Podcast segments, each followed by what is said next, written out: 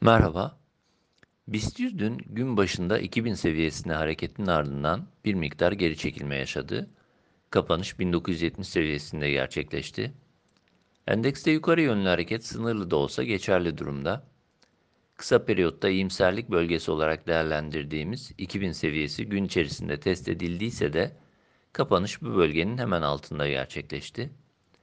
Bu seviye üzerinde saatlik periyot için ortalamalarda yukarı eğilimin belirginleşmesi ve bu defa 2055-2065 direnç bölgesine doğru bir hareket gelişmesi beklenebilir.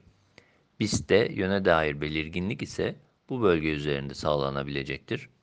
Endekste 1950-1920 bandı yakın destek, 1850-1825 bandı ise nispeten güçlü destek ve tepki bölgesi olarak görülebilir.